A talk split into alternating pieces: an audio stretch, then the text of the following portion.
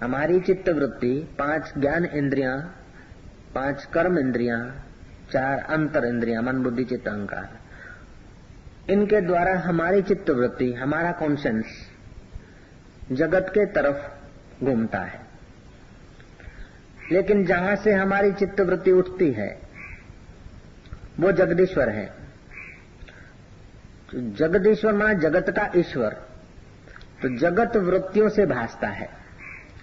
हम रात को सो गए तो जगत गायब, समाधि में चले गए जगत गायब, मूर्छा हो गई जगत गायब। तो ये जो कुछ जगत का आना जाना, खाना पीना, लड़ना झगड़ना, मकान बनाना, बेचना, बांटना, जो भी कुछ होता है वो सब हमारे चित्त की वृत्ति से होता है। तो उस प्राण अपान की कला को योगेश्वर जानते हैं। हृदय में स्थित जो चित्त है, अंतःकरण है, उससे जो स्पंदन होता है, स्फुरना होता है, धबकारे चलते हैं सारे खून रक्त रक्त पे, ये सब उसी प्राण की सत्ता से चलते हैं। प्राण निकल जाए तो हृदय के धबकारे नहीं चले। तो शरीर, इस स्थूल शरीर को और स्थूल शरीर के प्रवृत्ति को जो प्राण सत्ता चलाती है, उस प्राण सत्ता को जो चेतना देता है, उस प्राण अपान की गति को सम करके उस चैतन्य स्वरूप आत्मा में मैं विश्रांत हुआ हूं। और मुनीश्वर जब जब प्रलय आते हैं तब तब मैं अपनी प्राण शक्ति को आकाश में स्थित कर लेता हूं, और जब सृष्टि होती है तो अपने संकल्प से फिर शरीर वैसा का वैसा धारण कर लेता हूं। इतना योग में आगे बढ़ा हुआ था। और तो क्या बताऊं, थोड़ा थोड़ा स्मरण आता है, उतना ही बताता हूं, सब नहीं बताता हूं। मैंने कई प्रलय देखे, चार लाख बत्तीस हजार वर्ष का तो होता है कलयुग, इससे दुगना होता है, द्वापर तिगना होता है, त्रेता और चार गुना होता है, सदयुग उसको एक चौकड़ी बोलते हैं। ऐसी कई चौकड़ियां बीत गई। आठ बार तो श्री कृष्ण अवतार लेकर आए, वो मैंने देखा, लो ज्यादा नहीं, आठ बार तो श्री कृष्ण को आते मैंने देखा। बारह वक्त भगवान रामचंद्र जी आए। कभी कभी तो ऐसी सृष्टि देखी कि उस सृष्टि में सूर्य नहीं, चंद्रमा नहीं, मणियों के प्रकाश से काम चलता था। कोई ऐसी सृष्टि भी देखी कि स्त्री हुई नहीं, पुरुष ही पुरुष, और पुरुष के गर्भ से ही बालक पैदा हो। हारू तो क्या पड़े, आज जमाना में आया जगदीश, अच्छा हुआ देर से आया। अब कोई ऐसी भी सृष्टि है कि सूर्य चंद्र का जो प्रकाश है वो कम ज्यादा करना मनुष्यों के हाथ में। कभी ऐसी भी सृष्टियां हैं कि आदमी जन्मते हैं, फिर रोगी नहीं होते, बूढ़े नहीं होते और मरते नहीं हैं, एक साथ सब मरते, ऐसी सृष्टियां भी। ये तो थोड़ा थोड़ा सुमरा आता है, बताता हूं। लेकिन हे मुनीश्वर, सार तो ये है कि अनंत सृष्टियों में जिए तो भी कुछ नहीं, और क्षण भर जिए तो भी कुछ नहीं। अपने आत्मा को जानकर जो जिया तो उसका जीना सार्थक है, और आत्मा को न जानकर युगों तक जिया तो मुनीश्वर व्यर्थ है। ऐसी भी सृष्टि थी। अब ये सृष्टियां दो प्रकार की होती है। एक होती है जो औरों की प्रतीति में आए, बात जरा गंभीर चल पड़ी, सूक्ष्म है। एक सृष्टि ऐसी है कि अन्य की प्रतीति में आए, जैसे ये सृष्टि है ना, तो अन्य की प्रतीति में आती है। मैं एक मकान बनाऊंगा तो मैं तो देखूंगा, लेकिन और लोग भी देख लेंगे। मैं एक बुशर्ट पहनूंगा तो मैं मैं तो बुशर्ट को देखूंगा और लोग भी देख लेंगे। ऐसे ही मेरे को कोई हार पहराए तो हार पहराने वाला भी देखेगा, मैं भी देखूंगा और लोग भी देखेंगे।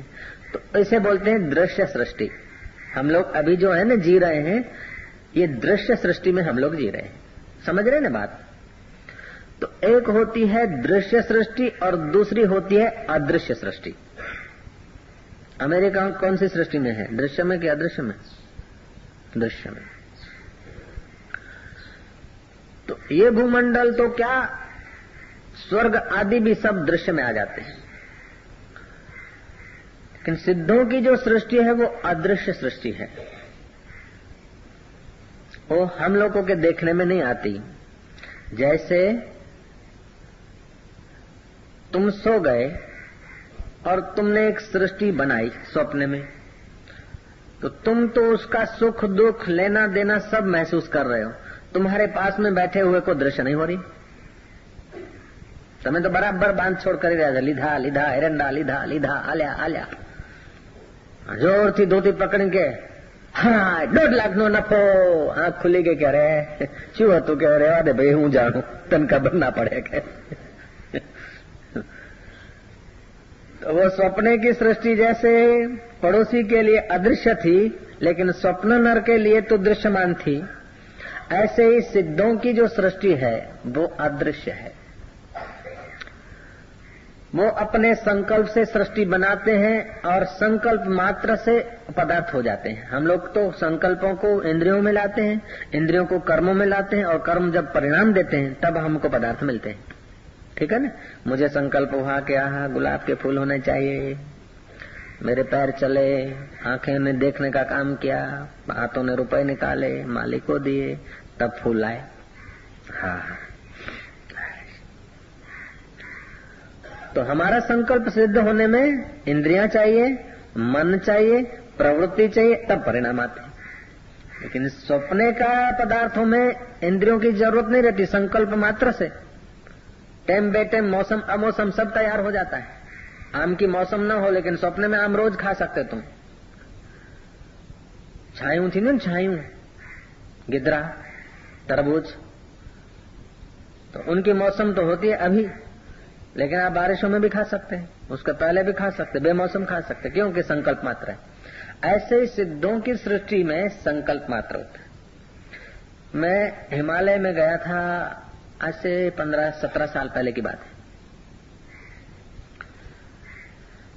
वहाँ एक कोई योग साधक मिला, उसने बोला मेरे शिष्य को ध्यान लग जाता है स्वामी जी, और उसको सिद्धों के दर्शन होते, मेरे को नहीं होते।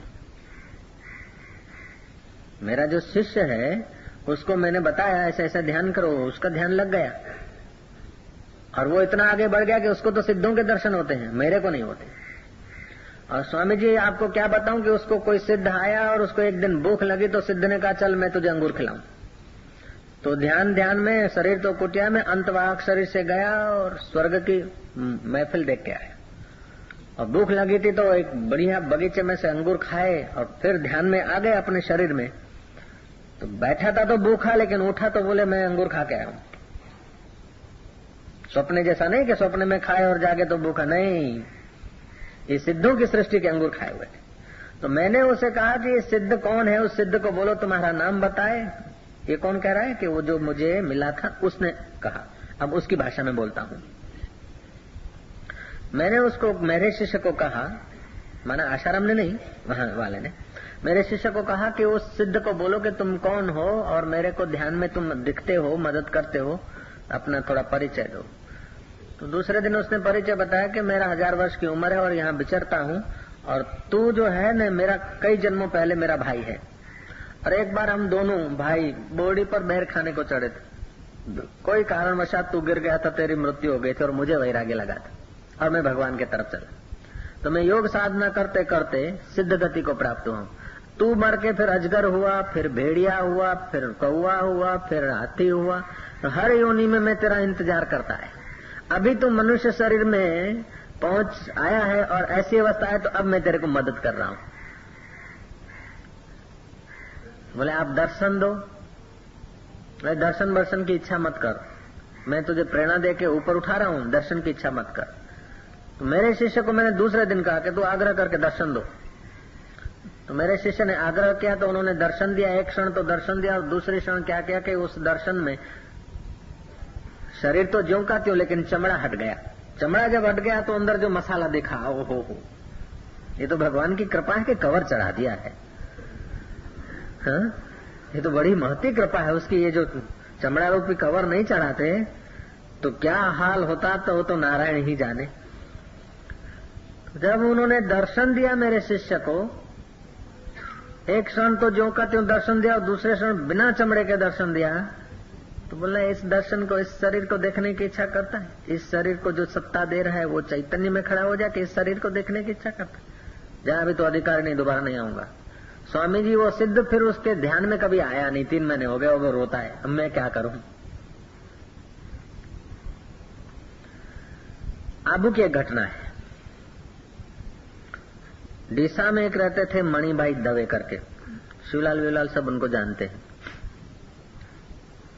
वो खूब अच्छी योग साधना करते थे। उन्होंने मेरे को बताया उनका कोई सगा वाला family mount Abu, mount Abu देखा है, नक्की तालाब देखा है, हाँ। नक्की तालाब घूमने को गए तो लड़का आठ नौ दस साल का वो थोड़ा आगे पीछे हो गया, सनसेट पॉइंट ये वो देखने में कुछ भीड़ भाड़ में, तो लड़का कुछ और दिशा में माँ बाप को खोजता और माँ बाप दूसरी दिशा में बेटे को खोजते, दोनों दूर हो गए। अंधेरा छा गया, सन्नाटा हो गया, थोड़ी देर का सनसेट पॉइंट का मेला शेला होता है और लड़का जंगल की तरफ भटक गया, अम्मा बाप तालाब से शहर की तरफ भटक रहे, मम्मी मम्मी माँ माँ करके लड़का रोता है। तो एक योगी आया, बोले चल मेरे साथ बेटा, अब जंगल है, रात को इधर ठीक नहीं, आंखें बंद कर। आंखें बंद की, घड़ी भर में बोला आंखें खोल, आंखें खुलवाई तो देखा कि बड़ी विशाल गुफा है, धुआं जल रहा है, आटा में नमक मिर्ची डाल के उसके गोल लड्डू बनाए जाते हैं और फिर सेकने को रखते हैं, उसे बाट, बाट भी कहते हैं, ठेठा भी कहते हैं, बाटी भी कहते हैं, ठेठा भी कहते हैं, हम्म। तो वो बाटी निकाली, लड्डू निकाला, आटे को सेका हुआ, बड़ा मधुर लगता है, मीठा लगता है, हमने खाया हुआ है। तो आधा बाटी दी, थोड़ा घी डाल दिया, लड़का का पेट भर गया, हाथ घुमा के सुला दिया, लड़का सो गया। सुबह हुआ कि mummy papa mummy papa mummy mummy अम्मा अम्मा अम्मा। बोले ठीक है चलते हैं बेटा, चलो घबरा नहीं। सुबह के आठ नौ बजे होंगे, वो योगी ने कहा अच्छा आंख बंद कर। आंख बंद किया तो नक्की तालाब, नक्की तालाब,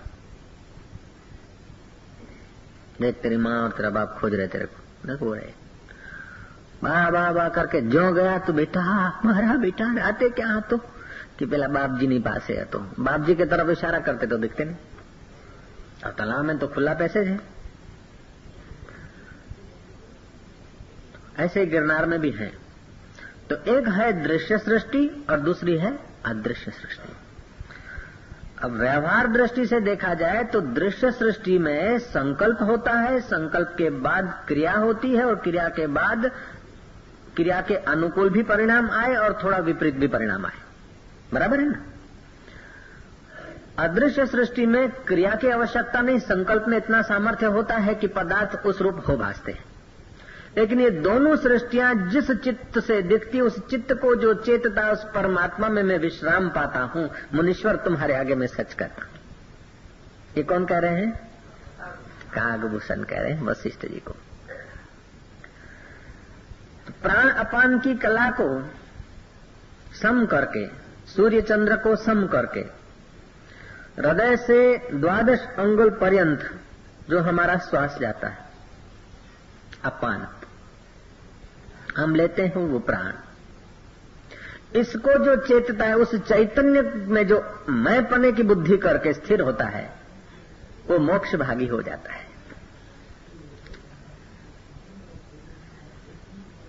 चित्त कला एक उत्पन्न हुई और दूसरी होने को है, उसके मध्य अवस्था को जो मैं अनुभव कर लेता है एक क्षण के लिए, वो मोक्ष बाद भी हो जाता है। और उस समय यदि संकल्प हो तो सत्य संकल्प हो जाता है।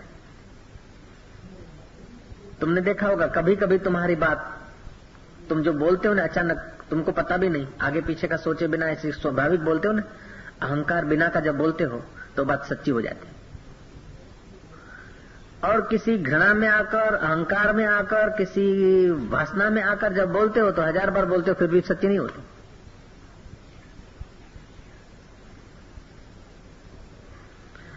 तो योग हमें क्या करता है कि योग हमारे जो स्पंदन है, हमारी जो लहरें हैं, उसको कम करता है। अब दूसरे ढंग से समझ लें, इतना तो तुम समझ गए कि तुम्हारी आंख, कान, नाक, रसना, त्वचा, इस सब के द्वारा तुम्हारी वृत्ति होती है तभी प्रतीति होती है। प्रतीति समझते ना? तुम सो गए, आंख थोड़ी खुली है तो देख नहीं पाओगे। तुम सो गए, मुंह खुला है और प्रफुल्ल भट्ट ने उसमें शक्कर पाला रख दिया, मीठा लगेगा? नहीं लगेगा। तुम सो गए और बापू आ गए और सर पे हाथ रख दिया, उस वक्त एहसास नहीं होगा कि अरे बापू का हाथ, ओ सेंट, ऐसा नहीं बोल सकते। क्यों? कि तुम्हें स्पर्श हुआ, तुम्हें रस मिला, तुम्हें शब्द सुनाई पड़ा, तुम्हें रूप दिखा, लेकिन तुम्हारी वृत्ति गहरी सोई हुई है, तो ये सब होने पर भी तुमको एहसास नहीं होगा। तो इन पांच ज्ञान इंद्रियों के द्वारा, फिर चाहे मंदिर की बात हो, चाहे मस्जिद की हो, चाहे मैं खाना हो, चाहे और कोई खाना हो। अफीमची दो आपस में मिले थे, अरे यार मैं तो एक बार झूमता झूमता खूब पिया था। अफीमची चर्चा कर रहे थे आपस में, खूब मैंने पिया, अब मुझे तो यार क्या पैखाना मैं खाना जैसा दिखने लगा। और फिर मैं वहां गया, वो जूने जमाने के डब्बे बब्बे रखते थे, नालियां गटर सिस्टम नहीं थी। मैं तो पै को मैं समझकर यार पूरी डब्बी पी गया, लेकिन मेरे को नशा नहीं हुआ यार, ऐसा आदमी हुए तो। अब ये जो मैं की अफीम की बात करें वो भी एक वृत्ति है, भक्त भक्ति की बात कर रहा है वो भी एक वृत्ति है, योगी योग की बात कर रहा है वो भी वृत्ति है, सेल्समैन सेल्समैनशिप कर रहा है वो भी तो एक वृत्ति है। और वृत्ति में जितनी तन्मयता होगी, एकतानता होगी, उतना और सामने वाले की वृत्ति जितनी तुम्हारी वृत्ति से थोड़ी कम जोर होगी, उतना तुम्हारी वृत्ति का उस पर प्रभाव पड़ेगा। मैं एक सेल्समैनशिप दिखाता हूँ तेरे को, ये दवाइयों का सेल्समैन है वहाँ अमेरिका में। तो एकाग्रता से क्या, वृत्ति में पावर है। इसने मेरे को बताया कि बापू आपके संपर्क के बाद तो मेरे जो साहब है ऑफिसर है ना, पहले तो बड़ा ऐसा रहता था, लेकिन अब थोड़ा सा ही खाली ध्यान में करा, तो मैं चाह के ऐसा आज प्रोग्राम न बनाए तो अच्छा। मेरे मन में थोड़ा सा ऐसा आया, तो वो तो कहीं प्रोग्राम बना रहे थे ले जाने का, कुछ करने का। फिर वो चिंता, उसका मूड चेंज हो गया, बड़ा अद्भुत हुआ, चमत्कार हुआ, ऐसा बोला था ना। तो ये सारा का सारा खिलवाड़ जो है सफल होने का और निष्फल होने का, तो जिसकी वृत्ति कमजोर है वो हारता है, और जिसकी वृत्ति जोर है उसका संकल्प सिद्ध होता है। ये संकल्पों की दुनिया है। ऐसा दिन में तुम्हारे संकल्प कई हुआ करते हैं। एक वृत्ति तुम्हारी उठी कि मैं जाऊं, देर हो गई, जरा चाय पी लूं। दूसरी वृत्ति हुई कि है साईं के पास आए, चाय पीने के बाद सत्संग के अमृत पी रहे। सत्संग का अमृत पीने की वृत्ति जोर है और चाय की वृत्ति वीक है, तो आप बैठे हैं। और चाय की वृत्ति जोर है, सत्संग की वृत्ति वीक है, तो आप उठ के खड़े हो जाएंगे। एक वृत्ति कहती है कि दारू पीना अच्छा नहीं, लेकिन पीने की पुरानी आदत, तो एक वृत्ति तो कोस रही कि नहीं पीना चाहिए, नहीं पीना चाहिए, छोड़ दिया आठ दिन दस दिन। लेकिन पी हुई वृत्ति जो स्पीड है, बार बार हुई है, नहीं पीना तो चाहिए, लेकिन आज का जन जरा पी लो। तो दो साल पहले की पी हुई वृत्तियां हैं, नई पी हुई वृत्तियां हैं कुछ घड़ी भर की, और कोई साधु संत ने उसको सपोर्ट भी दे दिया, तो आपने आठ दिन दस दिन नहीं पिया, लेकिन वो तीन साल पांच साल पीने की वृत्ति है, और फिर अभी तुमने थोड़ा सा करके उसमें उमेरा कर दिया। जय जय। अब क्या हुआ? बोलोगे साईं मैं तो नहीं चाहता हूं, लेकिन मेरे अंदर कोई बैठा है जबरन मुझे पिला रहा है। कोई बैठा नहीं है, वृत्तियों की बहुसंख्या है। नन्हे नन्हे आदमी हो, लेकिन हो दो हजार, और तंदुरुस्त आदमी हो हो बेचारा अकेला, और बीच में तुम हो, और तुम भी दो हजार की तरफ खींचो तो वो तुम्हारा मित्र क्या करे? चिंता ऐसी डाकिनी काट कले जो खाए, वैद्य बिचारा क्या करे, कहाँ तक दवा लगाए। ये तो कबीर ने कहा, चिंता से तुम्हारा शरीर अच्छा नहीं हो रहा है, तो चिंता का प्रमाण ज्यादा है और दवा का प्रभाव कम हो जाता है। ऐसे ही मैं कहता हूँ, वृत्ति ऐसी डाकिनी काट कले जा खाए, साईं बिचारा क्या करे, कहाँ तक कथा सुनाय सिया वर रामचंद्र की जय। हमारी वृत्ति थोड़ी मकान में, थोड़ी दुकान में, थोड़ी क्रेडिट में, थोड़ी इधर में, थोड़ी उधर में। तो साईं कथा सुनाकर तुम्हें साक्षात्कार करवाना चाहते हैं, लेकिन तुम्हारी वृत्ति घड़ी भर के लिए भी यदि साईं के तरफ आती तो आनंदित हो जाती। लेकिन तुम वहाँ चाहते भी हो, लेकिन वहाँ आती आती ही नहीं, लगती नहीं, तो हजार वृत्तियां और हो जाती, उसीलिए देर होती। वरना संसार में, अब मुद्दे की बात समझ लेना, संसार में दो पदार्थ है, है जगदीश का बच्चा। क्या है? दो वस्तु हैं। एक वो है जो दिखती है, एक जो है दिखती है, हमारी नहीं है। अमेरिका की कारें दिखती है, हमारी थोड़े। इंडिया की कारें दिखती है, सब हमारी थोड़ी। एक वो वस्तु है जो दिखती है, और दूसरी वो वस्तु है जो हमारी होती है। जो दिखती है वो सब हमारी नहीं, और जो हमारी है वो रहती नहीं। ठीक है? जो दिखती है वो सब हमारी नहीं, और जो हमारी है वो रहती नहीं। जब जब वृत्ति याद आती है कि हमारी है, कि अहंकार को मजा आता कि आपड़ू छे। मकान तो पृथ्वी पे खड़ा है, लेकिन अहंकार बोलता मेरा मकान। पैसे बैंक में है, वृत्ति कहते कि अपने पास इतना पैसा है। वृत्ति कोई संतोष है, और पैसे लेके छाती पे रोज सोए तो भी मजा नहीं आए। और पैसे, या तो पैसे हमको छोड़ जाएंगे, या तो पैसे को हम छोड़ जाएंगे, ये भी समझते हैं। लेकिन वृत्ति रिपीटेशन होती है तो अंदर मजा आता है, रस बना है कि हाँ बे बंगला छे, एक तो भाड़ू आवे छे, एक मारे ये छे, અને सात लाख રૂપિયા છે, આપણે चिंता નથી। तो दो वस्तुएं, एक जो दिखती है हमारी नहीं, और जो हमारी है वो रहेगी नहीं। तो वृत्ति इन इन वस्तुओं को पाकर वृत्ति यदि संतुष्ट है, तो वृत्ति जब टूट जाएगी, शरीर जब हट जाएगा, तो या तो धन में वृत्ति लगेगी, तो फिर उस मकान के इर्द गिर्द छछुंदर होकर रहो, कौवा होकर रहो, अथवा उस मकान में आके फिर जन्म लेके रहो। कौवा होके रहो, चाहे छछुंदर होके रहो, चाहे मनुष्य होके रहो, किसी के गर्भ में तो आना पड़ेगा, ऊंधा तो लटकना पड़ेगा। तो ये वृत्तियां जो है, इन वृत्तियों को वृत्ति रूप से जानकर वृत्ति के सत्यत्व से जो निवृत्ति कर लेता है वो मुक्त मोक्ष भागी हो जाता है, और वृत्तियों के साथ जो बहता है वो संसार भागी हो जाता है, और वृत्तियों में जो सुखी दुखी होता है वो सुख दुख का भागी हो जाता है। तो वृत्तियां भी चार प्रकार की होती है कि बापू तो टॉप है, क्रीम है, क्रीम। भोगी की वृत्ति में भोग होते हैं। पाश्चात्य जगत में अकल, होशियारी, बुद्धि, पढ़ाई लिखाई, चतुराई सब इस शरीर को सुख पहुंचाने के काबिल, बस कि बीजू कहीं छे।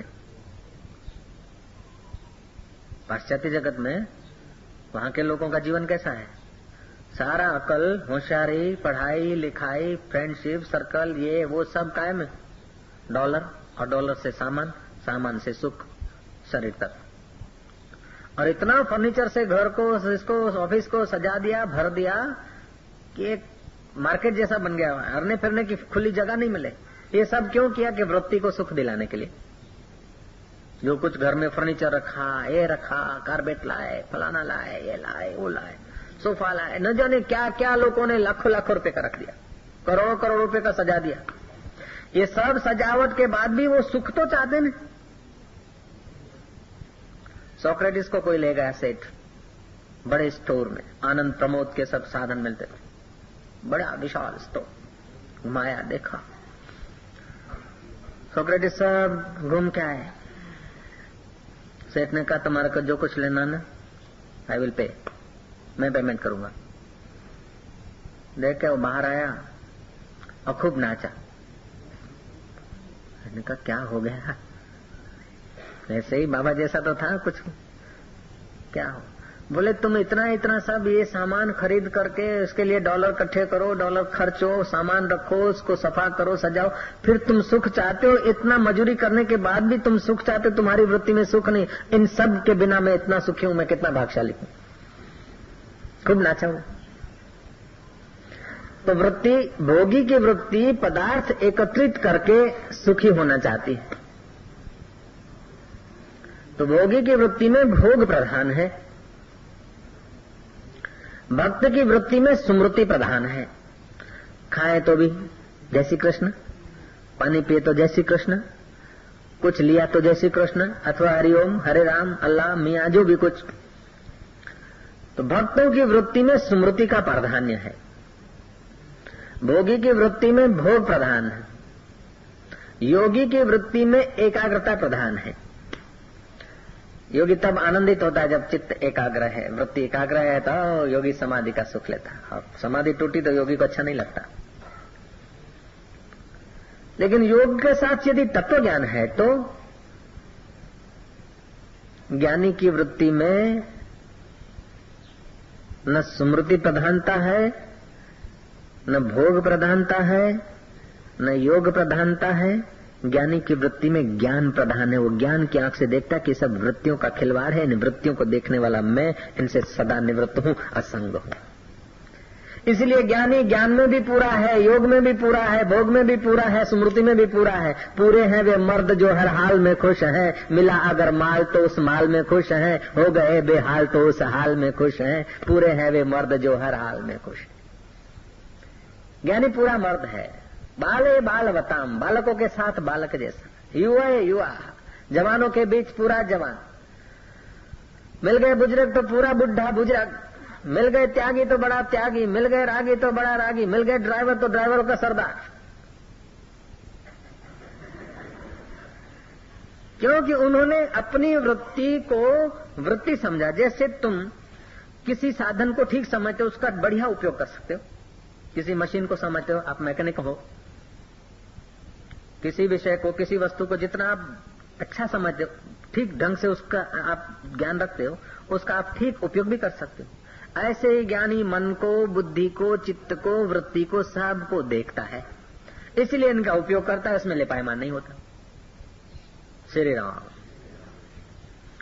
और अपन लोग क्या है कि मन मन मनन करता तो हम सोचते हैं, हम सोच रहे हैं। बुद्धि निर्णय करती तो हम सोचते हैं कि मेरा निर्णय है। आंखें देखती तो हम लोग बोलते हैं मैं देख रहा हूँ। कान सुन रहे तो बोलते मैं सुन रहा हूँ। हम इन वृत्तियों में मैंपने का आरोप कर लेते, अपने को पृथक नहीं जानते।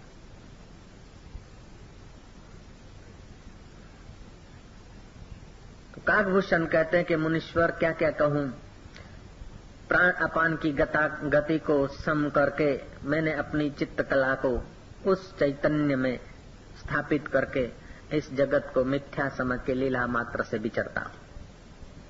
ऐसी ऐसी सृष्टियां देखी मुनीश्वर के। कभी कोई मनुष्य ही नहीं हुआ, खाली वृक्ष ही वृक्ष। ऐसी भी सृष्टियां देखी कि पति और पत्नी दोनों रहते थे, लेकिन पति के उधर से बालक का जन्म होता था। अभी तुमको कोई कहे या अभी साइंस वालों को कहे तो वो स्वीकार नहीं करेंगे। लेकिन आज की सृष्टि यदि हजार दो हजार युग के बाद या दो तो आज की सृष्टि और उस सृष्टि में यदि नितांत रूपांतर हो तो अभी के लोग नहीं मानेंगे। लेकिन देखा जाए तो सब बीत गया, सब स्वप्न हो गया। सुवर्णमयी सृष्टि भी स्वप्न हो गई, सब नाश हो गया। अच्छी सृष्टि आई वो भी बदल गई, महंगाई आई वो भी चली गई, सस्ताई आई वो भी चली गई, गरीबी आई वो भी चली गई, अमीरी आई वो भी चली गई, बीमारी आई वो भी चली गई, देह आए वो भी चले गए। सब हो होकर विलीन हो जाते, जैसे ओस की बूंद पैदा होकर विलीन हो जाती है। ऐसे संसार में जीव पैदा होकर, अथवा जैसे सरोवर में बुलबुले पैदा होकर लीन हो जाते हैं, ऐसे संसार में लोग पैदा हो होकर लीन हो जाते हैं। हे मुनीश्वर, न जीना अच्छा है न मरना अच्छा है। अच्छा तो वह है जिससे जीना और मरना दोनों दिखता है। उस आत्मा को जो जानता है उसका जीवन धन्य है। न लंबा जीना अच्छा है, न जल्दी मर जाना अच्छा है, न विद्वान होना अच्छा है, न मूर्ख होना अच्छा है, न निर्धन होना अच्छा है, न धनवान होना अच्छा है। अच्छे में अच्छा जो चैतन्य स्वरूप परमात्मा, उसको मैं रूप से जो मान जानकर आत्मा में जग जाता है, वो फिर धनवान है तो भी पूजने योग्य है, निर्धन है तो भी पूजने योग्य है।